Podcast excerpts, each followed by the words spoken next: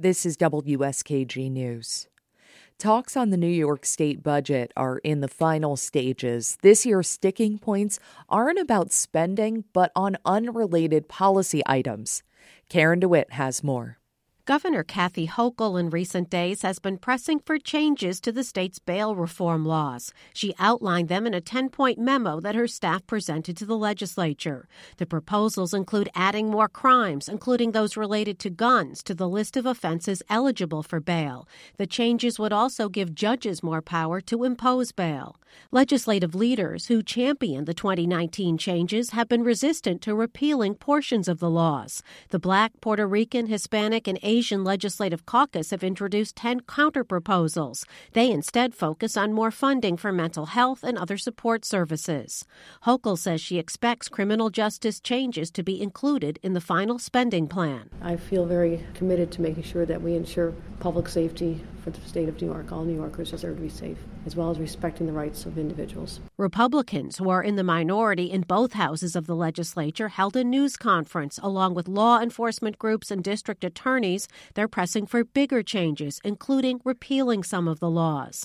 Senate GOP Minority Leader Robert Ortt says Democrats went too far when they changed the laws. This wasn't reform, this was an attempt at revolution, a political criminal justice revolution. They wanted the system to be overturned. A poll released Monday by Siena College finds that the public backs making changes to the bail reform laws, says Siena spokesman Steve Greenberg. Nearly two thirds of voters, 64%, think that the bail reform law resulted in the increase in crime that we're seeing right now, including a majority of Democrats. And when we ask voters, do you think judges should be given more discretion to set bail based on the seriousness of the crime or the record of the individual? It is near unanimous. 82% believe judges should be given more discretion, while 11% are opposed. Greenberg says that's a reversal from when bail reform was approved in the spring of 2019. Then 55% said it was good for New York, and 38% said it was bad for the state. Greenberg says the public does have reservations, though, about repealing the laws altogether. Most say they worry that a reversal would mean black and brown New Yorkers will be treated unfairly compared to whites. Don't go back to where we were, where poor people and people of color can be unfairly and unjustly incarcerated. Advocates for the bail reform laws say the poll shows that New Yorkers have been misled.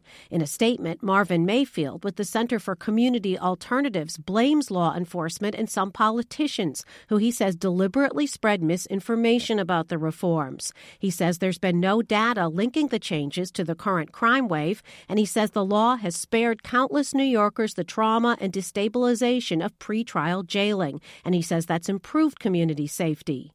Meanwhile, one part of the budget appears to be settled. Governor Hochul and the NFL's Buffalo Bills franchise announced a $1.4 billion deal to build a new stadium in Orchard Park in Erie County, along with a commitment for the Bills to remain in Buffalo for another 30 years. While the NFL and the Bills will pay some of those costs, the state will have to come up with $600 million, and Erie County will provide 250 million. In Albany, I'm Karen DeWitt.